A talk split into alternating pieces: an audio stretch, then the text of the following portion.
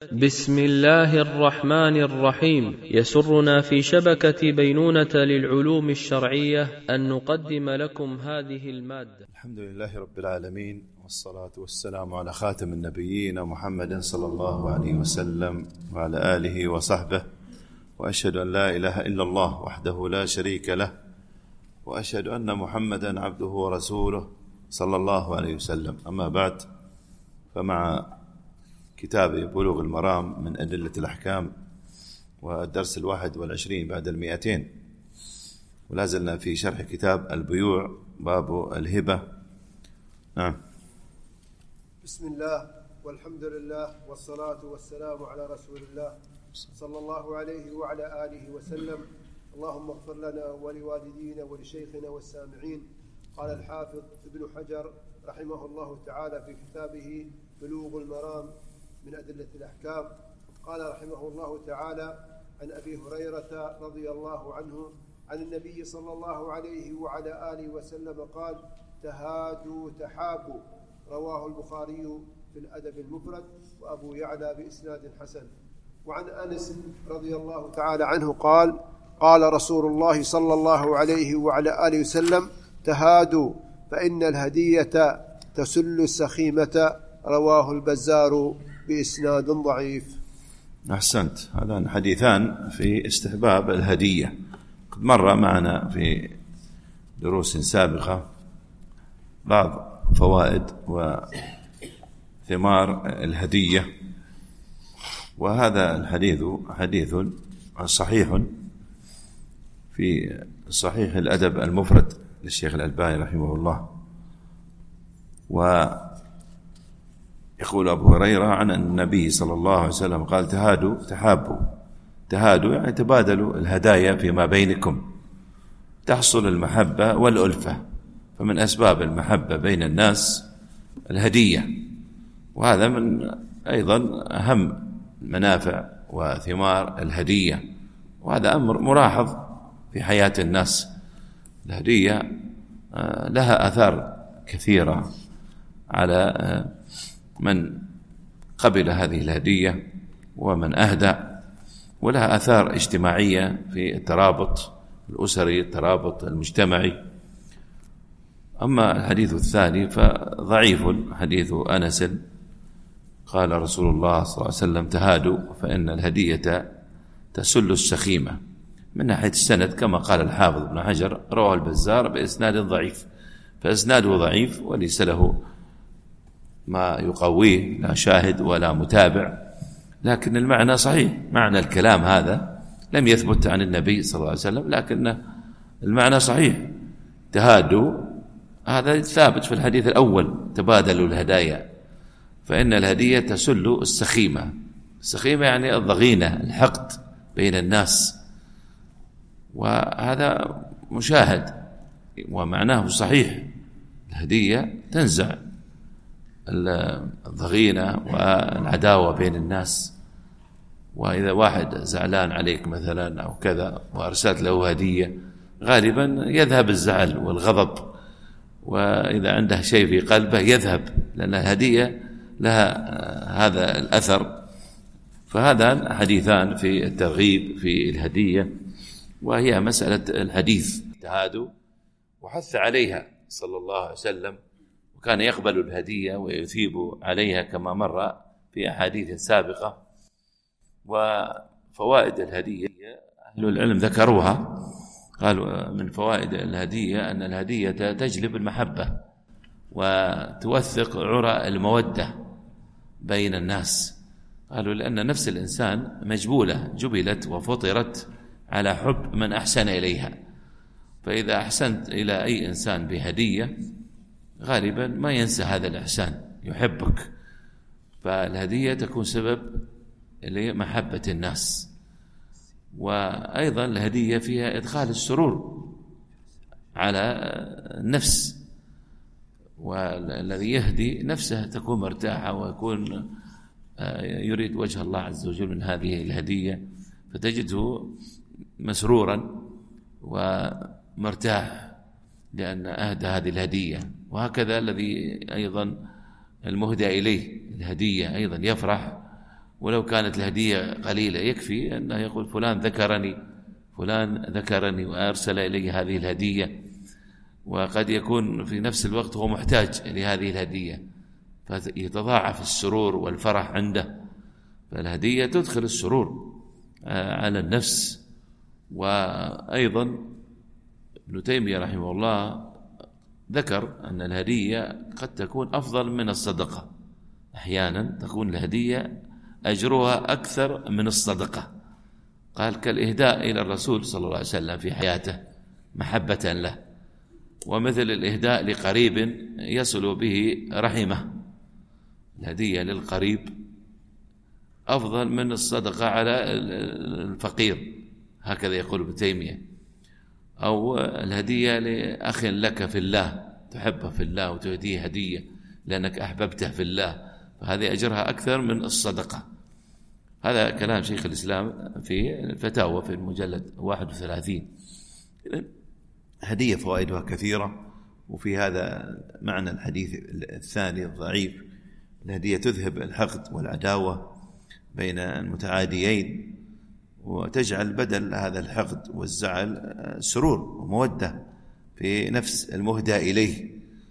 لذلك يقول الحافظ أبو بكر بن العربي المالكي رحمه الله قال إنما أذهبت الهدية الغيظ لوجوه عدة وجوه. منها قال إن القلب مشحون بمحبة المال والمنافع. فإذا وصل إليه شيء من هذه الهدايا فرح بها وذهب من غمه بمقدار ما دخل عليه من سرور. يعني آثار نفسية على الإنسان الذي أهديت إليه الهدية. هو كل إنسان له تحبون المال حبا جما فحب المال موجود عند الإنسان كل حد يحب المال. لكن في من يحب المال لعمل الخير وليستر نفسه وينفق على أسرته وليتصدق عنده نيات كثيرة صالحة. ومن الناس لا يحب المال ليعصي الله عز وجل أو يرتكب المحرمات أو يظلم كل على نيته. لكن القلب يقول مشحون بمحبة المال كل قلب. فإذا وصل إليه شيء من هذه الهدايا يفرح يفرح الإنسان مهما كان. ولو كان عنده حزن أو زعل على الآخر يذهب هذا الزعل أو هذا الغم يذهب بمقدار هذه الهدية بمقدار فرحه بهذه الهدية يذهب عنه كل شيء وينسى الهم ويمسح. يعني هذه الهدية تمسح ما في قلبه تجاه الآخر. ويقول أيضا الوجه الثاني أبو بكر بن عربي يقول أن الرجل إذا كان يجد للآخر شيئا يجد في نفسه قد سمح له بماله دله ذلك على إيثاره له على نفسه. فيميل إليه به. مهما كان عندك في شيء في نفسك وتأتيك الهدية من أي شخص وأنت في نفسك شيء عليه يذهب هذا الذي في قلبك. هذه أشياء نفسية.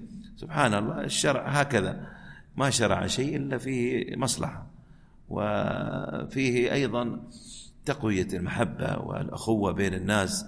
وكذلك أيضا آه، إذهاب العداوات والبغضاء والاختلافات بين الناس. حتى تصفى القلوب. فإذا صفت القلوب قويت الأخوة الإيمانية بين الناس. ثم قال الشيخ أيضا أبو بكر من وجوه أن هذه الهدية أذهبت الغيظ. قال الوجه الرابع يستدل به على أنه على ذكر منه في المعروف. يعني ما دام أن أهداه الهدية هذه إذا هو يذكره يذكره بخير. وما فكر أن يرسل له هذه الهدية أو يعطيه.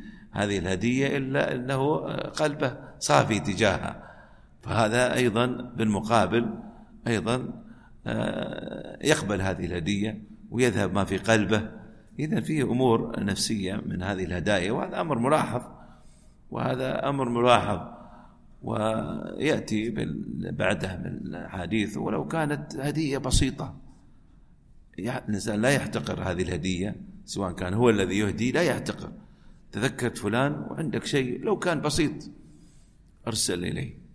والثاني أيضا يقبل الهدية ولو كانت قليلة. يأتي الحديث. نعم.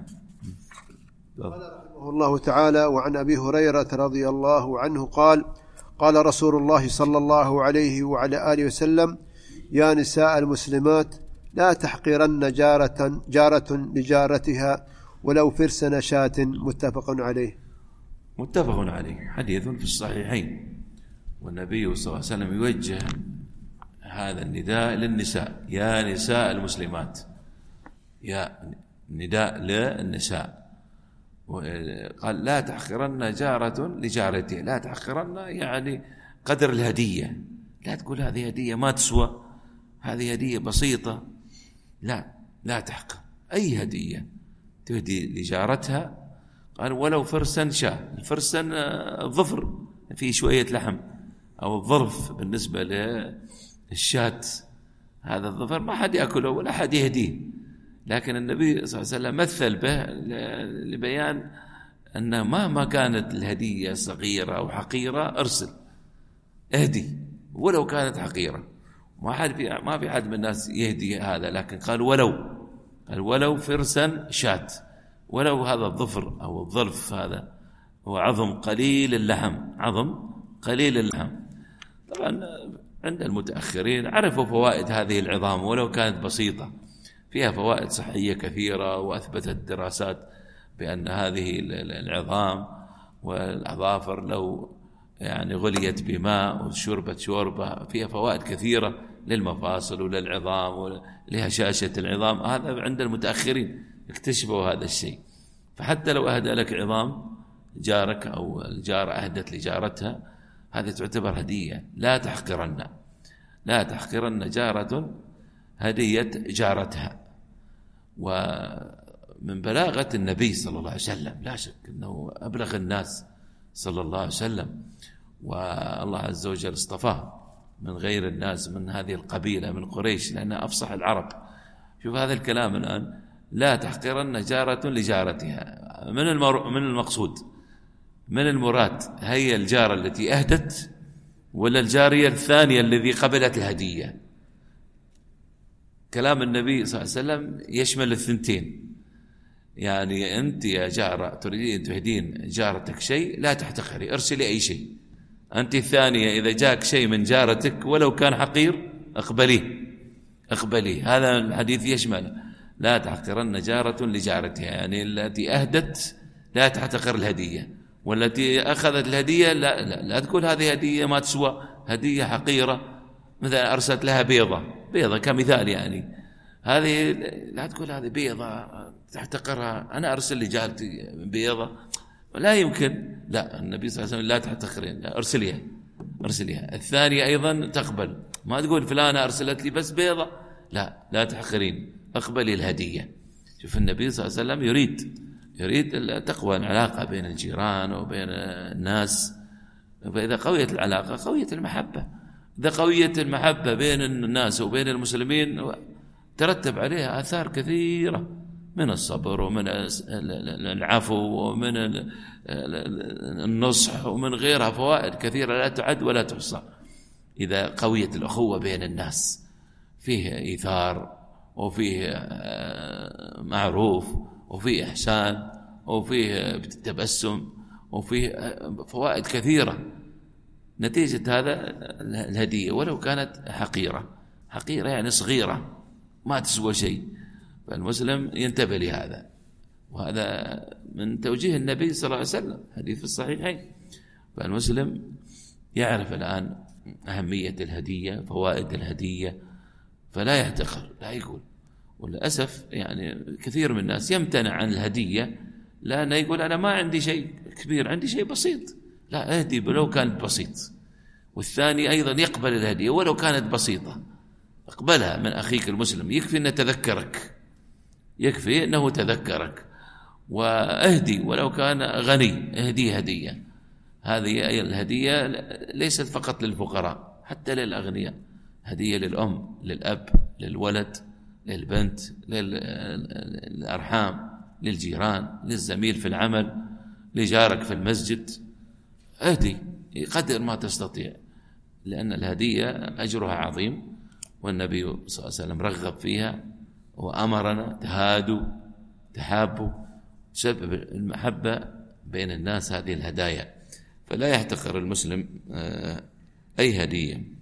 الحديث فيه مسائل هذا الحديث. ومثل ما أشرنا هو موجه للذي يعطي الهدية لا تحتقر والذي أيضا يأخذ الهدية أيضا لا تحتقر الهدية لا تستصغرها. أعتبرها قيمة ولو كانت بسيطة ولو كانت شيء بسيط. فالإنسان الناس لابد تتعود على هذه الأخلاق أخلاق الإسلام. لا يتكبر ويرفض الهدايا ولو كانت بسيطة لا أقبلها. ما دام أخاك المسلم آه، تذكرك تذكرك من دون الناس كلها وأرسل لك هذه الهدية ولو كانت بسيطة أقبلها قل له جزاك الله خيرا. وكافئ على هذه الهدية إذا استطعت أرسل له هدية أخرى. فهكذا إذا انتشرت الهدايا بين الناس ترتب عليها آثار حسنة على المجتمع. مسألة الأولى المسألة الأولى في الحديث الحديث دليل على استحباب التهادي بين الجيران. لا تحقرن جارة لجارتها. في الهدايا بين الجيران مطلوبة. حديث يدل على استحباب التهادي بين الجيران. ولماذا التهادي بين الجيران؟ لأن غالبا تحدث حساسيات أذى وحشة بين الجيران بسبب الصبيان الأولاد يتضاربون تصير مشاكل بينهم. آه، غالبا بين الجيران تحدث هذه الأشياء ويدخل الشيطان. وإذا وجدت الهدايا بين الجيران هذه الأشياء كلها تذهب. كل الوحشة التي بينهم الأذى أحيانا قد يقع من غير قصد. آه، كله يذهب بسبب الهدايا بسبب هذه الهدايا. لأن الإهداء من أسباب الألفة التقارب إزالة الوحشة بين بينك وبين الناس الآخرين. فإذا كان في وحشة بينك في قلبك تجاه أي أحد من إخوانك المسلمين أو من أقاربك من أرحامك من الناس في شيء سوء فهم في شيء انقباض آه، ما تست... يعني فيه تشعر في حاجز بينك وبينه. شيطان يأتي يدخل ما يريد الناس يكونون على قلب واحد. فإذا تشعر بهذا الهدية العلاج هو الهدية.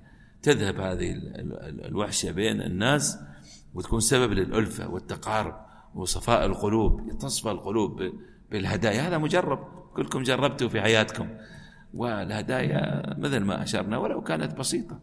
ولو كانت بسيطة. المهم يقول الحافظ ابن عبد البر رحمه الله في هذا الحديث الحظ على الصلة والهدية بقليل الشيء وكثيره.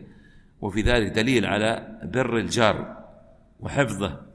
لأن من ندبت إلى أن تهدى إليه أو تهدي إليه وتصله فقد منعت من أذاه وأمرت ببره. هذا كلام الحافظ ابن عبد البر رحمه الله في كتابه التمهيد في المجلد الرابع. إذا هذه المسألة الأولى استحباب التهادي بين الجيران. المسألة الثانية دل الحديث على مشروعية قبول الهدية ولو قلت. ليش؟ لأن في قبول القليل من الهدايا استجلاب المودة إذهاب الشحناء والهدية إذا كانت يسيرة أدل على المودة وأسهل على المهدي ليش؟ لأنه ما عنده تكلف ما عنده تكلف الآن هو التكلف الذي أفسد العلاقات بين الناس تكلف يعني الإنسان يلزم نفس الآخرين فوق طاقته يتكلف ومن الناس إذا يريد يكرم ضيفه فيذهب يستدين ويذبح الذبائح ويأتي. في تكلف. ويركب على نفسه ديون بسبب إكرام. أكرم بما عندك. عندك. جاءك ضيف أكرم بما عندك في البيت. هكذا كان آه، في حياة النبي صلى الله عليه وسلم والصحابة أئمة الإسلام. بما عنده لا تكلف نفسك. فوق طاقة. التكلف أذهب أو أضعف العلاقات بين الناس. هذا أمر مشاهد الآن. أريد أعزم فلان لكن ما عندي أشتري له ذبيحة. أريد أكرمه بشاة مذبوحة يعني. طيب ما عندك؟ خلاص ما يعزمه ما يكرمه. فالتكلف أدى إلى ضعف العلاقات بين الناس. فهذا الحديث فيه معالجة هذا الأمر موضوع التكلف بين الناس. ولو كانت الهدية يسيرة والإنسان أهدى والثاني قبل الهدية اليسيرة ذهبت هذه الوحشة بين الناس وسادت المودة والمحبة بينهم ولا ينبغي للمهدى إليه أن يستقل الهدية. يقول هذه هدية قليلة فلان ما يقدرني ولا يحترمني يهدي يهدي لي هذه الهدية؟ لا هذا الكلام مخالف للشرع. لأن لو نظر لهذه الهدية البسيطة لا علم بأن عدم الهدية عدم الهدية أقل من هذا. والآن أهداك هدية بسيطة لكن لو ما أهداك هدية فهي أقل لا شك. فوجود الهدية ولو كانت يسيرة دليل على أنه يذكرك أنه يحترمك يقدرك. وإذا تواصل القليل صار كثيرا. اليوم أهداك هدية بسيطة بعد أسبوعين هدية ثانية بسيطة بعد شهر هدية بسيطة. بسيطة بسيطة. صارت كبيرة. تكبر.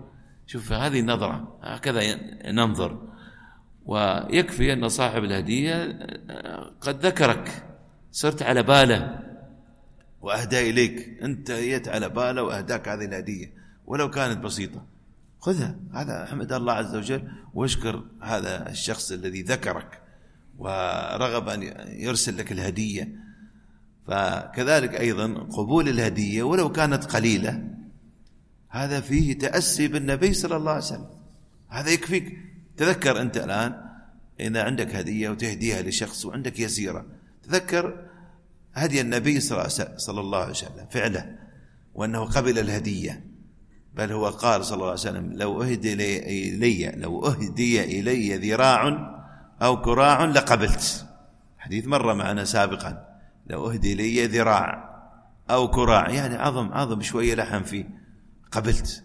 يعني هدية بسيطة لكن قبلت. أنت الآن إذا واحد أهداك هدية بسيطة وقليلة تذكر النبي صلى الله عليه وسلم. أنت تتأسى به. فهذا يزيدك إيمان ويزيد أيضا تأسي بالنبي صلى الله عليه وسلم وتقبلها. تقبلها بقلب طيب وبراحة نفسية. ليش؟ لأنها أسوتك محمد. صلى الله عليه وسلم. فتذكر هذا.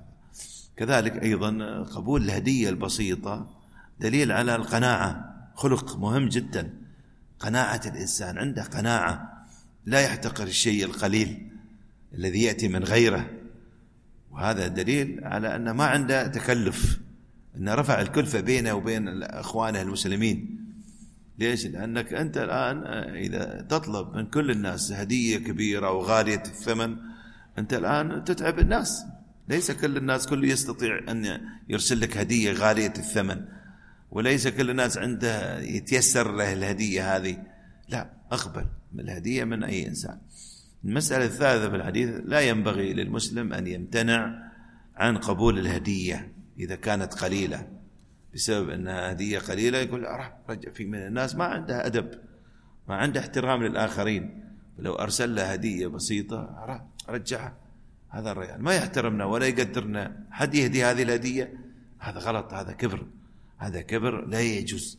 وفيه كسر أيضا لخاطر أخيك المسلم ليتذكرك وأرسل لك الهدية هذه. وقد يكون ردك لهذه الهدية فيه معصية لله عز وجل. ترد الهدية بدون أي سبب شرعي. ومر معنا الحكم الشرعي في هذه المسألة. إذا المسلم ينبغي له أن لا يمتنع عن الإهداء بسبب استصغار ما في يده. ولأن هذه الصفة تظهر عند النساء غالبا. ولذلك جاء هنا النبي صلى الله عليه وسلم يخاطب النساء. يا نساء المسلمات. فعلى المسلم أيضا يعود أهله.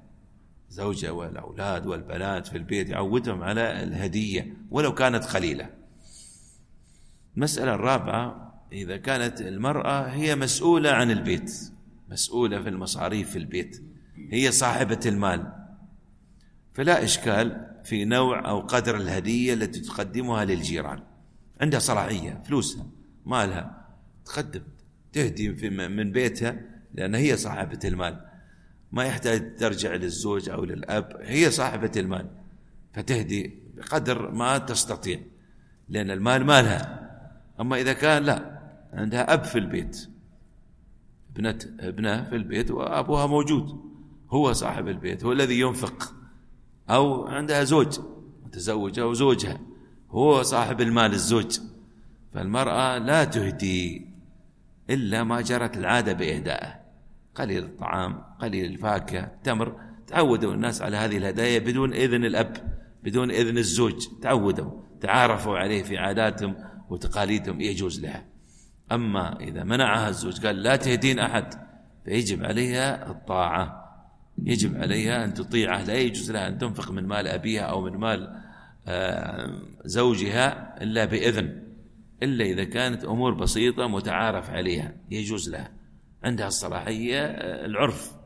والعادات أعطتها هذه الصلاحية. هذه ما تغضب الأب ولا تغضب الزوج. إذا هذا قيد مهم بالنسبة للنساء. أيضا المسألة أخيرة في الحديث. الحديث دليل على جواز المبالغة في الكلام. إذا ناسب مقتضى الحال. يعني كلام النبي صلى الله عليه وسلم. ولو فرسا شات. جاء في الحديث لا تحقرن جارة لجارتها ولو فرسا شات هو فيه مبالغة بالكلام لأن الفرسن هذا الظفر ما حد يهدي للناس. لكن أسلوب المبالغة لحث الناس على هذا الفعل جاء من النبي صلى الله عليه وسلم. عنده الحكمة وعنده البلاغة. فأتى هنا بالغ في الكلام حتى يرغب الناس يرغب المسلمين بالهدية ولو كانت بسيطة. فذكر هنا فرسا الشاة على سبيل المبالغة في الحث على إهداء الشيء اليسير وقبولها أيضا من الآخرين الشيء اليسير وعدم رده. هذا من الأساليب النبوية. نعم. حديث اللي بعده. قال رحمه الله تعالى عن ابن عمر رضي الله عنهما عن النبي صلى الله عليه وعلى آله وسلم قال من وهب هبة فهو أحق بها ما لم يثب عليها. رواه الحاكم وصححه والمحفوظ من رواية ابن عمر عن عمر قوله. عن عمر قوله. هذا الراجح الذي يقوله الحافظ ابن حجر. يقول أن هذا الحديث شاذ من كلام النبي صلى الله عليه وسلم لا يصح. هذا كلام الحافظ ابن حجر. والمحفوظ من رواية ابن عمر. محفوظ يعني هذا غير محفوظ. من كلام النبي صلى الله عليه وسلم غير محفوظ عند علماء الحديث. لا يصح. ضعيف. من وهب هبة فهو أحق بها ما لم يثب عليها هذا ليس من كلام النبي صلى الله عليه وسلم. يقول الحافظ والمحفوظ من رواية ابن عمر عن عمر. إذا هذا صح عن كلام عمر بن الخطاب رضي الله عنه. لا يصح عن النبي صلى الله عليه وسلم. هذا الذي ذكر وهكذا تابعه أيضا الشيخ الألباني رحمه الله. في إرواء الغليل مثل كلام الحافظ ابن حجر. لا يصح عن النبي صلى الله عليه وسلم وإنما هو صحيح موقوفا على عمر بن الخطاب رضي الله عنه. هذا أولا من ناحية السند. إذا هذا الكلام كلام عمر رضي الله عنه. من وهب هبة فهو أحق بها ما لم يثب عليها. فهو يعني الواهب أحق بها يعني يرجع فيها.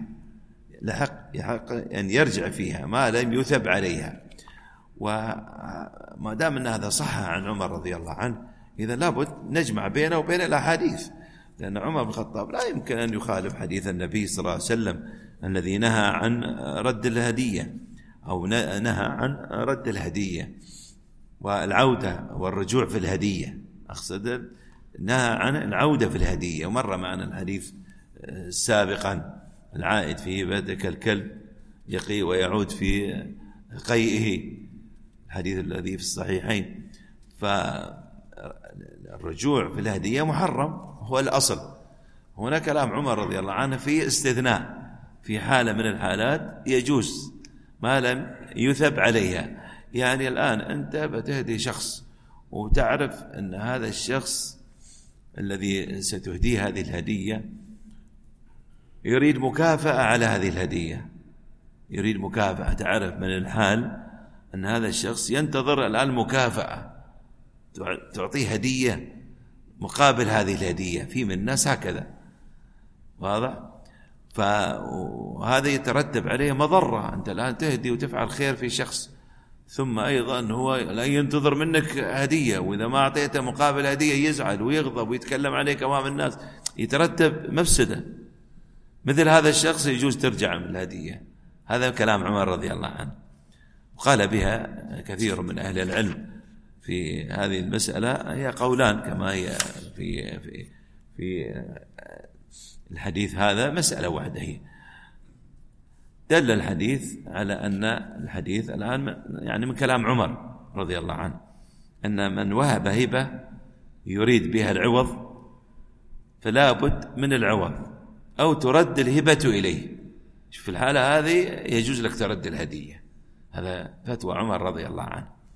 وهذا الهدية, الهدية تسمى هبة الثواب هدية الثواب أو الإثابة عليها. وهذا موجود في بعض الناس موجود. يأتي بالهدية وأنت تعرف تعرف من حاله ومن القرائن ومن كلامه. أنه سينتظر منك هدية وجربت أنت هذا الرجل وسمعت من الناس أن الشخص هذا إذا هداك هدية ينتظر هدية. عندك أدلة تعرف أن هذا الشخص الآن ينتظر منك الهدية هو أعطاك الآن هدية صح؟ الآن هو ينتظر منك الجواب إذا ما أعطيته يترتب عليه يتكلم عليك ويزعل عليك ويخاصمك و... في من الناس هكذا ينتظر آه، يعني مقابل هذا الإحسان إحسان أكبر في هكذا هذا طبع موجود عند الناس ومر معنا سابقا عند بعض الناس والأعرابي الذي جاء للنبي صلى الله عليه وسلم وأهداه ناقة. وتعرفون الحديث مر معنا سابق والنبي صلى الله عليه وسلم أعطاه ناقة وما كفته وأعطاه ثانية وأعطاه ثالثة ورابعة إلى بعدين رضيت قال رضيت. فمثل هذا الشخص النبي صلى الله عليه وسلم كامل الخلق صلى الله عليه وسلم ما رده. لكن أنت كمسلم إذا وجدت مثل هذا الشخص وترتب على الآن عدم مكافأته مفسدة ويتكلم عليك ويشهر بك بين الناس وأنت تعرف هذا الشيء. فهذا يجوز لك ترجع الهدية هذا هذه المسألة التي من, من كلام عمر من وهب هبة فهو حق بها يعني يرجع فيها ما لم يثب عليها. شراح الحديث هكذا شرحوا الحديث. قالوا هذا الحديث استثناء الرجوع في الهبة من النهي العام. السابق. الأصل لا يجوز الرجوع في الهدية.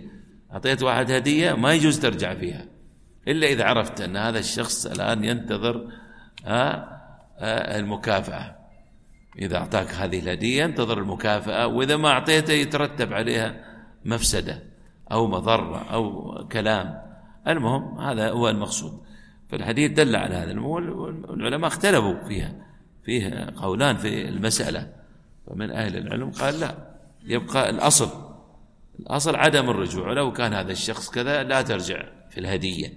وهذا قول الإمام أحمد والشافعي وقول أبي ثور أيضا هؤلاء الأئمة الثلاثة قالوا لا رجوع في الهبة مطلقا ولو لم يثب منها يثب هذا الشخص. وعندهم الأدلة السابقة.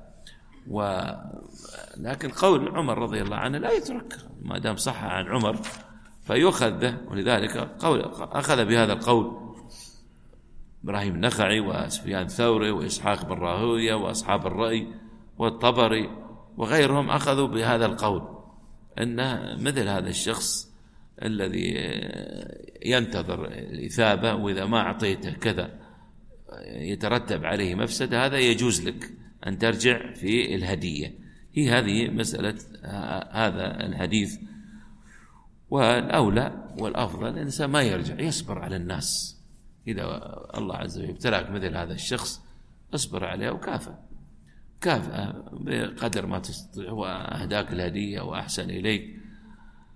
خلاصة ما سبق في آخر كتاب أو باب الهبة تلخص لنا من الأحاديث السابقة أن الهبة التي يرجع فيها ثلاث أو أربع أربع حالات يجوز لك الرجوع في الهدية. هبة الوالد لولده. هذه خلاصة ما سبق. الوالد الأب أو الأم يجوز لهم الرجوع في الهدية. إذا أعطوا الولد أو البنت هدية الأب والأم في استثناء جاء من الشرع. يجوز. لكن الأصل أي واحد ثاني ما يجوز الرجوع في الهدية إلا في الحالات الأربعة فقط. هبة الوالد لولده. والثانية من وهب بشرط الثواب. من وهب بشرط الثواب. وذلك إذا وهب على جهة المعاوضة لفظا أو عرفا. قال أنا بهديك هدية بشرط أن تعطيني هدية بدالها شرط. فهذا يجوز لك أيضا ترجع فيها. الحالة الثالثة الهبة التي لم تقبض. الآن عندك أنت هدية هذه لفلان وما أعطيته إياها ولا عرف عنها ولا سمع عنها ولكن تخصصتها لفلان هذه. لا يجوز لك ترجع. ترجع لك الهدية وتغير نيتك وخلاص. ليش؟ لأنه هو ما عرف. لا هو ولا وكيله عرف ولا حد عرف. إلا الله عز وجل. بس فأنت نويت تعطيها لفلان لكن ما أخذها. لم تخبض لا منه ولا من وكيله. فهذا يجوز لك الرجوع فيها. عرفنا؟ الحالة الرابعة الهبة التي ردها الميراث إلى الواهب؟ العلماء قالوا. يعني واحد مثلا أهدى هدية سيارته مثلا لفلان. بعد ما سلم السيارة ومات. السيارة الآن صارت للورثة. خلاص الآن رجعت رجعت هذه الهدية لأنها صارت من ضمن الإرث من ضمن التركة. ما خرجت وما أخرجها من من ماله. ما سلمها لفلان. واضح؟ قالوا الهبة التي ردها الميراث إلى الواهب. ترجع. ترجع الهدية. هذا والله أعلم ما أردنا أن نذكره. نجيب على بعض الأسئلة. انتهينا من باب الهدية يأتينا باب اللقطة أيضا ثم يأتينا باب طويل بعده باب الزواج وغيرها من الأبواب في المعاملات.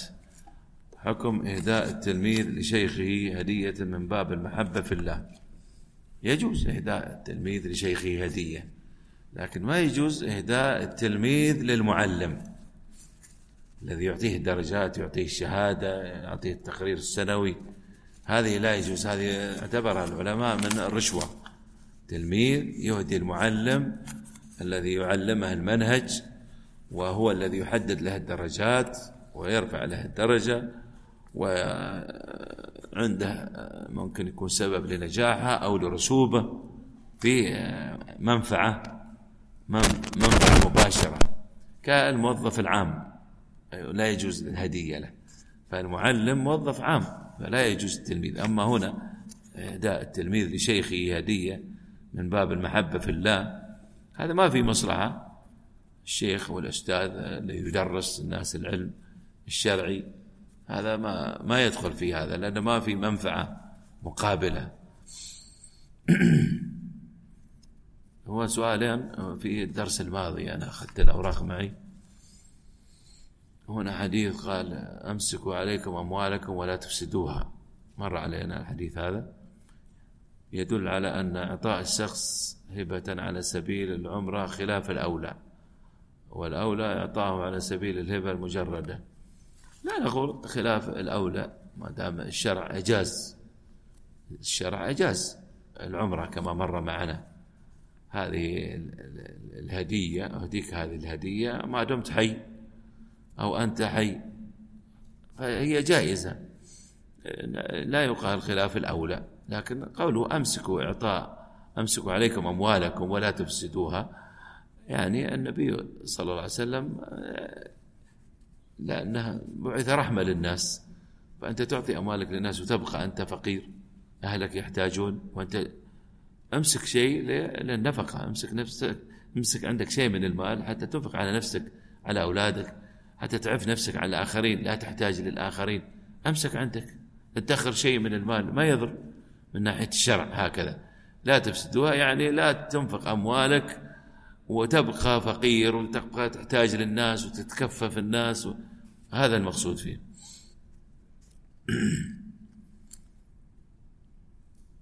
هذا سؤال أيضا من باب هبة المنافع. ذكرنا سابقا هبة المنافع. هبة المنافع يعني تعطيه أرض أو تعطيه مزرعة يأكل منها ويشرب ينتفع بها. وأي وقت ترجعها أنت. يعني هبة للمنفعة ليس للعقار نفسه. واضح؟ هذا هو المقصود. هبة المنافع. قال حكم إخراج الزكاة من المنافع. طبيب وجبت عليه الزكاة. فيقوم بعمل عملية جراحية لمسكين. آه ويدفع الزكاة من تكلفة العملية. لا والصحيح أن الزكاة تعطى تعطى للمستحقين والمستحق هو الذي يقرر هل لعلاجه ولا يشتري ملابس أو يشتري سيارة أو يشتري طعام هو الذي يحدد. أنت ما أعطيته الزكاة الآن أنت عالجته كطبيب عالجته ما أعطيته وما أخذ زكاة منك.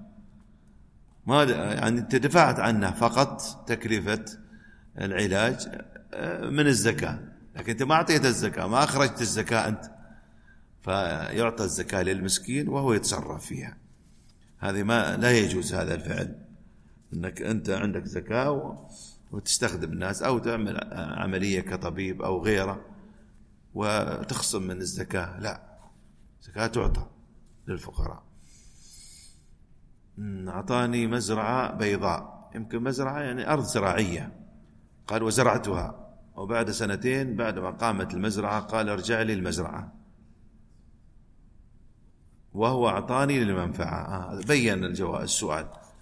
هذا الآن نقول الآن هبة المنفعة. فأعطاها الأرض قال ازرعها واستفيد منها. ما أعطاه إياها حتى يملكها. لا أعطاها حتى يستثمرها. ثم هو ترجع له. هذه الأرض الزراعية ترجع له. فهذا السؤال الآن. حكم من أعطاني مزرعة وزرعتها. حكم يجوز. هي هبة المنفعة يجوز له. يمكن سؤالك هو هل الآن أعطيه إياها بما فيها؟ أنا تعبت وجبت المكائن وزرعت الزراعة وحرثت والسماد والماء وقومت المزرعة وكانت أرض قاحلة. هذا بينك وبينه الآن لكن هي المزرعة له ما أعطاك إياها هو الأرض الزراعية. فهذا تتفاهم معها أنت. الآن يعوضك عن الخسائر اللي أنت خسرتها فيما بينك وبينه ما دام هو من الأرحام. قال قريب لي. فتتفاهم معه يعطيك شيء مقابل ما خسرت أنت في المزرعة. لكن هي تبقى له هي ليست لك. هذا سؤال أيضا طويل. يقول أهديت أبي سيارة من عشر سنوات.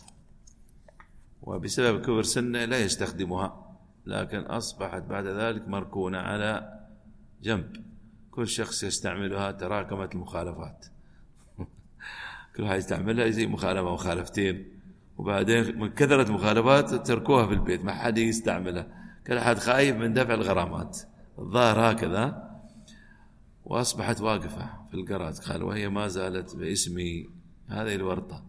أنت أهديتها لأبيك؟ خلاص راحت من عندك. هي طلعت ما دمت أعطيتها للوالد خلاص هي صارت له. بس أنت ما نقلت الملكية. ما نقلت الملكية باسمه. المهم قول سألت الوالدين شاور أبوه موجود وأمه موجودة. تريدون السيارة هذه؟ قال أو أبيعها. لأنني متضرر. كيف متضرر أنت اسمك موجود ومعمم عليك. مخالفات كثيرة عليك. طيب قالوا لا رغبة لنا فيها. الأم والأب قالوا لا رغبة يعني الأب تنازل. كان نفهم السؤال الأب تنازل عنها.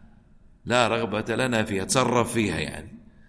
فقال أعطيتها أحد الأقارب فزعل مني الوالد لأن علاقتهم غير جيدة. هذا وين السؤال هاي مشكلة اجتماعية لابد تجلسون تحلونه. الآن ما هو السؤال؟ ما عرفت هذا السؤال. هل يجوز لي أتصرف سيارة يجوز لك أنت تتصرف السيارة. لأن قال لك الأب أو الأم لا رغبة لنا فيها. يعني خلاص أنت لك سيارة. هذا معناته. ظاهر الكلام. خلاص أنت أعطيته وعد الآن يغضب الوالد ما له حق. يزعل الوالد ما له حق يزعل. أنت تعطي سيارتك لأي حد من الناس. وما له حق. وأنت أعطيت واحد من الأقارب من الأرحام. فالوالد غلطان. يمكن كبر في السن. و... يعني زعل. لأنك تصرف بس هو أعطاك إياها خلاص. فما عليك إثم. أنا أعرف ان ما عليك شيء إن شاء الله. خلاص خاصة أنك أعطيته بعد. لو شاورته أو يعني كان رغبة أنك تعطي وقال لك الوالد لا تعطي يجب عليك الطيع لكن أنت الآن أعطيت السيارة هذه اللي فيها المشاكل أعطيتها لواحد من الأرحام. أعطيتها خلاص. صارت ملك لها الآن. فزعل الوالد ما يأثر. ما تقدر ترجعها أصلا السيارة. هل تنطبق مسائل الهبة على الوليمة حيث أن البعض يدعو إلى الوليمة ويغضب إذا لم ترد له الوليمة؟ طبعا تنطبق لأن الوليمة هدية. أنت الآن يوم تعطي واحد أو تعطيه مثلا عشاء وجبة عشاء مثلا. بس ما أظن يعني أنها تعتبر هبة. الوليمة لها أحكام الشرعية. ليست من الهبات. ما ينطبق عليها المسائل. وتختلف الهباء عن الوليمة عن الدعوة دعوة آه، الطعام. لا أحكام الشرعية. فما تدخل ما تدخل في الهبة. ليست لا تنطبق لها. يعني كيف الآن كيف نطبق عليها أحكام الهبة؟ واحد على آه، دعوة وليمة لبعض الأشخاص. كيف نطبق عليها مسائل الهبة؟ يعني آه، يجوز تتراجع في نفس المكان عن ما فيها. هي ليست منها. بعض الناس ي... أو ما فهمت السؤال. بعض الناس يعزم ويزعل إذا ما عزمته. آه. مشكلة هذه. ما تنطبق عليه مسائل الهبة. هذا أمر آخر. إذا واحد عزمته ويزعل أنك ما أو هو عزمك أو يزعل أنك أنت ما عزمته هذا خطأ. غير صحيح. لا يجوز هذا الفعل. نسأل الله يفقهنا وإياكم في ديننا. بارك الله فيكم على حسن الإنصات. صلى الله على محمد وعلى آله وصحبه وسلم. للاستماع إلى الدروس المباشرة والمسجلة والمزيد من الصوتيات يرجى زيارة شبكة بينونة للعلوم الشرعية على الرابط بينونة دوت نت. وجزاكم الله خيرا.